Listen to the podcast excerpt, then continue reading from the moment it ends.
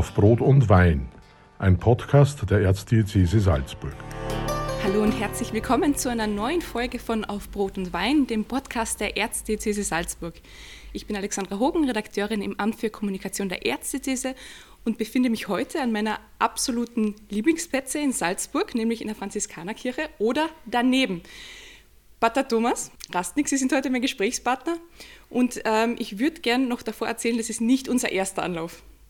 Wir haben schon einmal probiert, unten im, im Aussprachezimmer, da hat es ein bisschen zu sehr Gehalt und das Rauschen war zu groß. Und ich habe jetzt von Ihnen gerade eine Tour bekommen, ein bisschen durch die versteckten Winkel nebenüber der Franziskanerkirche. Das ist ja ein Wahnsinnsort hier. Ja, es ist ein altes, ehrwürdiges Kloster mit sehr viel Geschichte und Tradition. Sie sind hier Guardian der Gemeinschaft. Was macht denn ein Guardian eigentlich? Der Guardian ist, wie der, der Titel schon sagt, Guardian ist was anderes wie ein Abt. Der Abt ist der Vorsteher eines Benediktinerklosters und der Guardian ist der Vorsteher eines Franziskanerklosters. Es ist der Wächter, der über die Brüder sozusagen wacht, so wie ein Hirte. Über wie viele Brüder wachen Sie denn hier eigentlich? Wir sind jetzt im Moment zehn Brüder. Hier in der Kirche kommen sehr viele Menschen zum Beichten aus Salzburg und Umgebung. Hören Sie denn jetzt in der Fastenzeit mehr Beichten als sonst unterm Jahr? Ich würde sagen, es ist sehr unterschiedlich. Also dadurch, dass wir Beicht- und Aussprachezentrum in der Stadt sind, äh, haben wir eigentlich das ganze Jahr hindurch immer Menschen aus nah und fern sogar aus dem benachbarten Bayern, aus Oberösterreich, aus dem Tiroler Anteil der Erzdiözese. Da kommen die Leute von überall her, vom Land Salzburg natürlich auch. Aber jetzt im Moment könnte ich nicht sagen, dass jetzt vermehrt nur wegen der Fastenzeit mehr Leute kommen. Meistens äh, noch hinten dann, also wenn dann die, die Osterzeit naht, dann, dann kommen die Leute noch ganz schnell zur Osterbeichte. Corona begleitet uns ja jetzt schon fast ein Jahr. Wie ist es mhm. denn der Gemeinschaft hier gegangen in den letzten zwölf Monaten? Wir haben ja jetzt größtenteils Lockdown während dieser mhm. Zeit gehabt. Naja, es ist uns nicht viel anders gegangen wie den Leuten überall. Also auch wir haben die Ängste geteilt der Menschen, wir haben die Nöte geteilt und wir haben auch darunter gelitten, gerade in der Zeit, wo wir äh, sozusagen nicht mit den Leuten zusammen die Messe feiern durften, dass wir sozusagen wir abgeschottet waren, ja, äußerlich. Innerlich nicht. Äh, wir haben den Leuten auch immer wieder versichert und es ihnen auch in persönlichen Gesprächen, bei Telefonaten in der Seelsorge zugesagt, dass wir für sie beten und dass wir für sie da sind. Das hat sehr vielen auch Kraft gegeben. Aber natürlich diese räumliche Trennung, die war für uns auch nicht schön. Die kann man nicht so schnell einmal, überbrücken. Um es einmal vornehm auszudrücken, ja. es war für uns alle, glaube ich, eine eine, und ist es ja nach wie vor eine, eine starke Herausforderung. Ja. Auf jeden mhm. Fall. Wir sind mitten in der Fastenzeit, ungefähr die Hälfte haben wir schon hinter uns. Fasten ist ja momentan beliebter denn je. Man hört mhm. in den Medien von Heilfasten, Basenfasten, Intervallfasten. Aber was unterscheidet denn christliches Fasten von all diesen, ich sag mal, weltlichen Fastenformen? Ich würde es vielleicht so auf den Punkt bringen. Das christliche Fasten umfasst den ganzen Menschen mit Leib und Seele, äh, während das, das Heilfasten zunächst einmal äh, auch ein Entschlacken in, mit sich bringt und äh, körperlich, nicht? aber natürlich auch für Seele und Geist. Also ich will es jetzt nicht total auseinander dividieren, aber das äh, christliche Fasten ist eigentlich ein umfassendes Fasten, dass man halt sich jener Dinge enthält, im besten Sinne des Wortes, die wirklich nicht notwendig sind. Nicht nur was Essen und Trinken betrifft, sondern auch in anderen Dingen. Der eine hat vielleicht dort, hängt, hängt in, in, in der Sache mehr, der andere hat bei anderen Sachen seine Abhängigkeiten. Aber die Fastenzeit ist einfach vor allem im christlichen Sinne verstanden ein Anlass, wieder neu zu Gott zu finden, zu den Mitmenschen und zu mir selbst. Das Fasten gehört ja zum Christentum wie das Amen zum Gebet. Aber woher kommt denn diese Tradition ursprünglich? Naja, wir lesen das ja eigentlich schon äh, in der Bibel nach. Fasten ist eigentlich im Judentum auch etwas sehr Wesentliches äh, gewesen und Jesus hat ja schon zu Beginn seines öffentlichen Auftretens, also bevor er dann wirklich zu den Menschen ging, sich 40 Tage zurückgezogen in die Wüste und hat dort sehr streng gefastet. Also in der Wüste, da gibt es ja nichts, außer sich selber und die Tiere, die dort sind. Das wird in der Bibel ja genau beschrieben und ähm, man hat nur sich selber zur Auseinandersetzung. Und äh, Jesus ist uns da sozusagen äh, im Christentum immer das absolute Vorbild gewesen. Und nach ihm natürlich waren es viele Heilige, die da auch äh, große Vorbilder waren. Aber warum hat denn Jesus gefastet? Sie haben gerade erwähnt, dass Fasten etwas zu tun hat mit Freiwerden von seinen mhm. Abhängigkeiten, aber mhm. Jesus war ja der perfekte Mensch. Warum mhm. hat er gefastet? Naja, um sich auch vorzubereiten, würde ich sagen, auf seine Mission mhm. im besten Sinn des Wortes, um seine, seine irdische Sendung, die er vom Vater im Himmel bekommen hat, auch wirklich als Mensch zu vollbringen. Er ist ja, wir dürfen ja nicht vergessen, Jesus ist wahrer Gott und wahrer Mensch, aber er ist ja auch ganz Mensch geworden, mhm. in allem uns gleich, wie wir äh, in der Lehre der Kirche hören, außer der Sünde. Und da hat Jesus natürlich äh, sich uns auch gleich machen wollen, sonst wäre er ja unerreichbar als Mensch. Ja. Natürlich, Jesus ist, äh, hätte das selber für sich nicht nötig gehabt, aber er wollte eben auch uns da gleich werden, um uns Vorbild zu sein, um zu zeigen, der Mensch braucht eigentlich nicht viel, um in diesem Leben bestehen zu können, aber vor allem die Abhängigkeit von Gott. Das hat einmal jemand sehr schön ausgedrückt. Die einzige Abhängigkeit, die den Menschen wirklich frei macht, ist die Abhängigkeit von Gott. Und das hat uns Jesus mit seinem Fasten in der Wüste auch vorgelebt. Da hat er sich wirklich ganz sich selber gestellt, den Schwierigkeiten, die da auch einhergegangen sein mögen. Darüber spricht er ja nicht. Aber er hat ja auch mit dem Versucher zu kämpfen gehabt, genau. ja. Das wissen wir sehr wohl.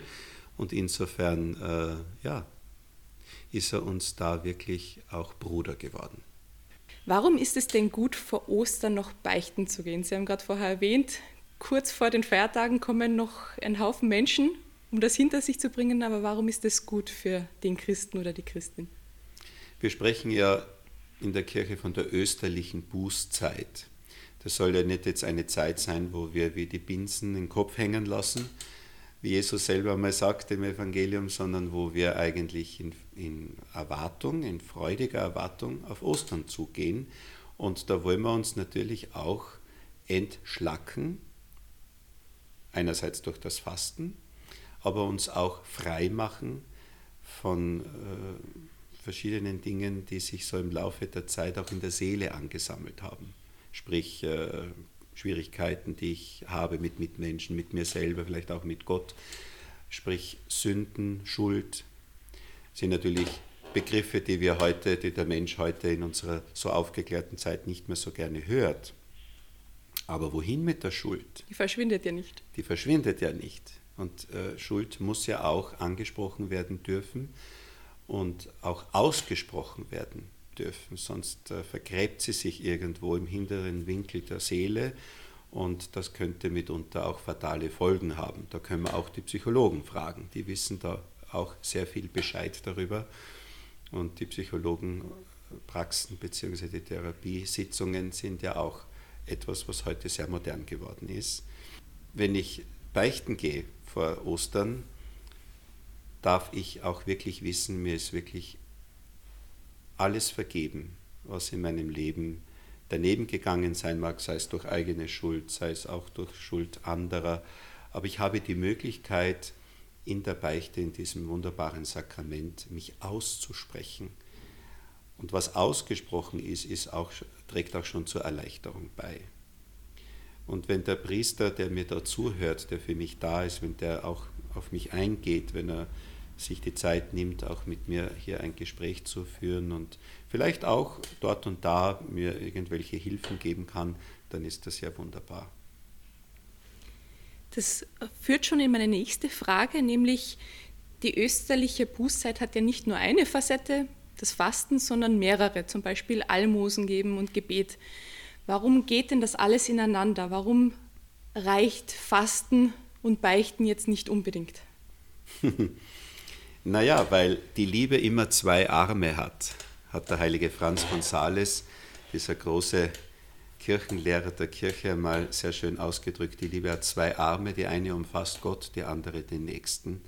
Und ich glaube, da bringt er genau das auf den Punkt. Es würde ja nichts nützen, wenn ich jetzt äh, nur schaue, dass es mir gut geht. Hauptsache, ich bin befreit und mir geht es gut äh, durch Fasten und Beten, aber die anderen sind mir egal. Also es umfasst immer alles und Gottes und Nächstenliebe gehören ganz untrennbar zusammen. Das hat uns auch Jesus ins Stammbuch unseres Lebens geschrieben. Viele Katholiken verzichten ja freitags das ganze Jahr über auf Fleisch. So ist das Thema Fasten auch das ganze Jahr über irgendwie präsent. Warum ist es denn so? Zur Erinnerung, der Freitag ist immer auch ein Tag, wo wir uns erinnern sollen, dass der Herr an einem Freitag sein Leben dem Vater zurückgegeben hat, dass er gestorben ist für uns am Kreuz und uns auch durch diesen schmählichen Tod am Kreuz erlöst hat. So wurde das Kreuz, dieses äh, schreckliche ähm, Folterzeichen, eigentlich zum Siegeszeichen für uns und der Freitag soll uns immer, nicht nur in der Fastenzeit vor Ostern, sondern und auch nicht am, nur am Karfreitag, sondern das ganze Jahr über daran erinnern. Darum läuten ja auch freitags um 3 Uhr die Glocken das hört man in Salzburg sehr gut. Das hört man bei uns sehr gut, weil da ja viele Glocken dann läuten. Genau. Zur Erinnerung an die Todesstunde Jesu. Mhm. Was halten Sie denn davon, wenn jemand sagt, seit Beginn der Corona-Pandemie musste, so musste ich auf so viel verzichten, jetzt möchte ich in dieser Fastenzeit nicht auf etwas verzichten, sondern etwas extra tun, zum Beispiel Achtsamkeit üben? Finde ich auch eine sehr gute Möglichkeit. Äh, die Fastenzeit auch sinnvoll zu nützen. Ich kann natürlich jeden verstehen, der sagt, jetzt habe ich eher ganzes Jahr auf so vieles verzichten müssen, warum jetzt schon wieder oder extra noch. Aber der Mensch kann sich ja auch, und gerade der Christ kann sich ja auch die Frage stellen, ähm, was sagt mir auch jetzt diese Zeit? Nicht nur jetzt die Fastenzeit an sich, die ich ja jedes Jahr habe, sondern auch diese spezielle Zeit von Corona, die uns ja alle weltweit betrifft. Das ist ja nicht nur ein, ein europäisches Problem, sondern es ist ein weltweites Problem mittlerweile. Und wie gehe ich damit um? Wo kann ich auch trotz aller Einschränkungen, ja, die mir auferlegt werden und nicht nur mir, sondern gesellschaftlich doch sehr weitläufig, wie, wie kann ich da dennoch meinen Alltag so leben und so sinnvoll gestalten, dass ich auch noch Freude daran habe. Ja? Denn die Freude, die, die soll ja auch nicht zu kurz kommen. Und gerade für uns als Christen ist die Freude etwas sehr, sehr Wesentliches und nicht nur zu Ostern, durch den Ostersieg Jesu Christi. Sie wirken jetzt so, als hätten Sie sich im Laufe der Jahre schon sehr viele Gedanken zum Thema Fasten gemacht. Wie fasten denn Sie heuer? Ja, natürlich. Ich, als Franziskaner ist äh, das Fasten für mich ja nichts Fremdes, vor allem auch, weil der heilige Franziskus, der ja Jesus sehr ähnlich werden wollte und das ja auch wirklich geworden ist, auch viel gefastet hat. Der hat nicht nur die übliche Fastenzeit äh, vor Ostern genützt, sondern auch andere Zeiten. Und er hat die Brüder auch dazu angeleitet, nach Möglichkeit zu fasten. Ich muss sagen, äh, ganz ehrlich, ich habe in meiner Studienzeit, ich habe auch hier in Salzburg studiert, habe ich sicherlich äh, viel mehr und viel äh, längere Zeiten fasten können und auch das ganz gut durchgehalten. Das fällt mir heute schwerer, muss ich ehrlich gestehen. Also das, das leibliche Fasten, also jetzt das mit sich enthalten von, von Nahrung ich meine, äh, dass ich jetzt gar nichts esse, äh, könnte ich nicht sagen, wenn jetzt am Freitag in der Fastenzeit. Natürlich die, die großen Abstinenztage, Buß- und Abstinenztage, wäre schon Mittwoch und Karfreitag, da erlebe ich schon ein, ein strenges Fasten, aber, aber jetzt sonst an den normalen Freitagen äh, in der Fastenzeit und auch Mittwochs, da esse ich auf jeden Fall eine, eine warme Mahlzeit. Ja. Und sonst äh, schaue ich dass, ich, dass ich die Dinge, die ich sonst gerne esse. Also ich nasche auch hin und wieder sehr gern, dass ich das wirklich auch in der Fastenzeit einmal lasse, weil es nicht unbedingt notwendig ist. Und das fällt mir, muss ich auch ehrlich sagen, gar nicht einmal so schwer. Ja? Aber jetzt überhaupt nichts zu essen, das könnte ich, ehrlich gesagt, nicht. Also wird es mir mit der Zeit schlecht. und ich glaube aber auch, äh, dass es dann andere Möglichkeiten gibt. Man muss ja jetzt erstens nicht immer so viel essen, man kann ja weniger essen. Auch bewusst essen. Also das ist für mich auch etwas sehr Wichtiges geworden. In der Fastenzeit nicht nur den Leuten zu sagen, sie sollen wesentlicher werden, sondern es auch selber zu sein und zu werden. Also auch auf Dinge zu verzichten, die ich nicht unbedingt brauche in vielerlei Hinsicht, nicht nur was Nahrungszufuhr betrifft, sondern auch andere Sachen. Ähm, ich faste auch mit den Augen, sodass ich nicht jetzt in der Fastenzeit bewusst, äh, äh, was weiß ich, mir Filme anschaue, die ich sonst gerne sehe. Ich schaue auch nicht jetzt sehr viel fern, das muss auch in der übrigen Zeit nicht. Aber hin und wieder mal einen schönen Film anzuschauen, auf das kann ich in der Fastenzeit durchaus verzichten. Ja, das ist auch zum Beispiel so eine Möglichkeit. Aber achtsamer zu sein, wesentlicher zu werden und, und vor allem die Dinge, die ich tue, mit, mit größerer Behutsamkeit, mit mehr Rücksichtnahme auch auf die Mitbrüder und auf die Menschen, die mir anvertraut sind, das sehe ich auch äh, dazugehörig zum Fasten. Das gehört für mich da alles hinein eine recht profane Frage. Ich habe einige Jahre lang relativ streng gefastet, vor allem Fleisch. Und Punkt Ascher, Mittwoch 12 Uhr, wenn ich einen Tag lang gar nichts gegessen habe, kamen schon Träume vom Schnitzel. Kennen Sie das auch? Selbstverständlich. Also das ist ja das Interessante, gerade dann, wenn man äh, fasten will, ja, dann gaukeln äh, kommen die Versuchungen. Die Fantasien ja, einem alles Mögliche vor, kommen die Versuchungen in, in, in, alle möglichen Richtungen. Und wie Sie sagen, auch heuer ist mir genau so gegangen.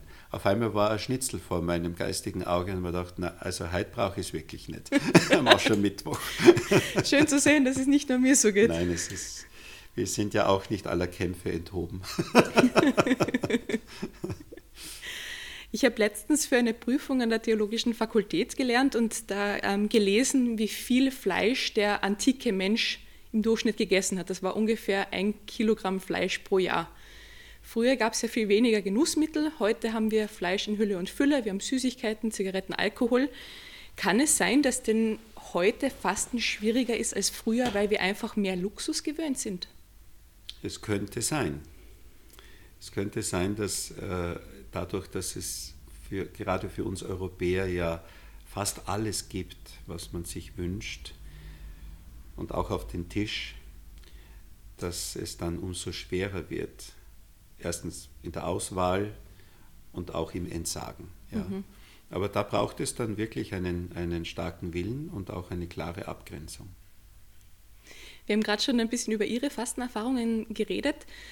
Wie entscheiden denn Sie ganz konkret jedes Jahr, auf was Sie verzichten oder was Sie einschränken? Ist das immer gleich oder ist das ein Prozess, wo jedes Jahr ein bisschen nuanciert wird, wo Änderungen vorgenommen werden, jedes Jahr was anderes? Es ist nicht jedes Jahr gleich. Es ist tatsächlich so, dass ich äh, schon mir Gedanken mache, schon im Vorfeld, auf was möchte ich heuer ganz bewusst verzichten, beziehungsweise äh, was nehme ich mir vor.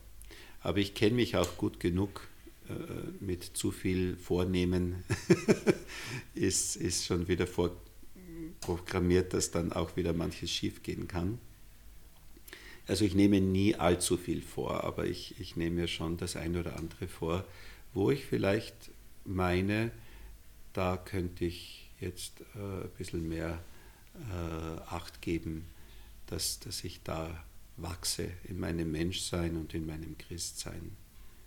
Ja, ich sehe da nicht so sehr äh, das sich enthalten vor mir, sondern oder das Verzichten, sondern ich sehe da die Freiheit, die dahinter steht.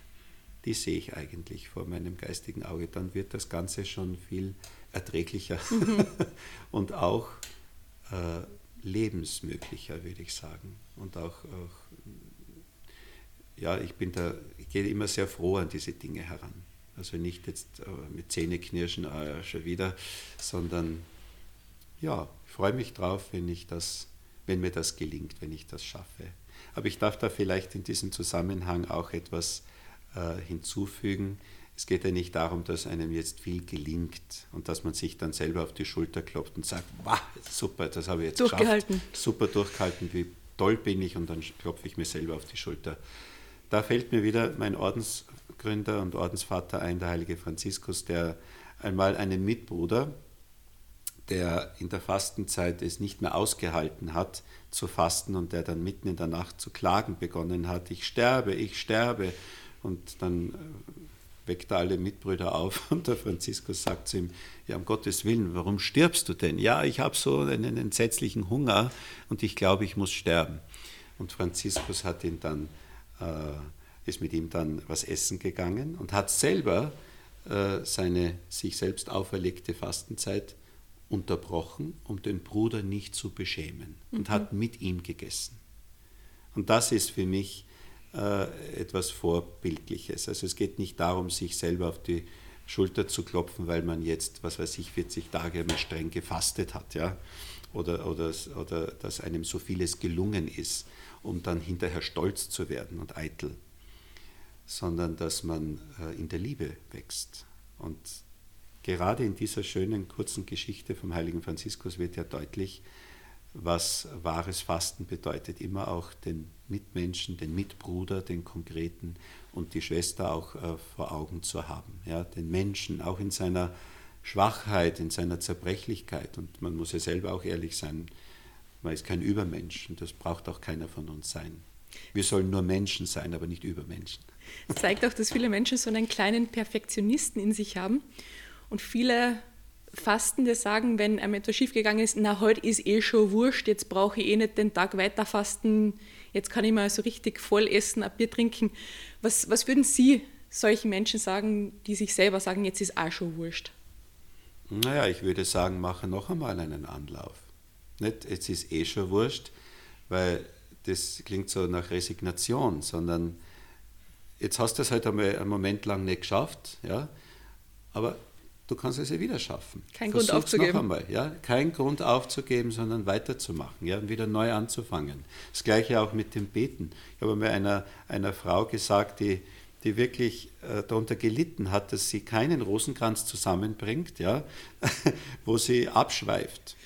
Und dann habe ich gesagt, wissen Sie was, da kann ich Sie beruhigen, ich schaffe nicht einmal ein Gesetzchen vom Rosenkranz, wo ich nicht mit den Gedanken dort und da abschweife. Aber das ist gar nicht tragisch. Wieder neu anfangen, wieder, wieder neu äh, einsteigen. Aber nicht wieder von vorne neu anfangen, sondern fangen Sie dort an, wo Sie aufgehört haben. Mhm. Ja?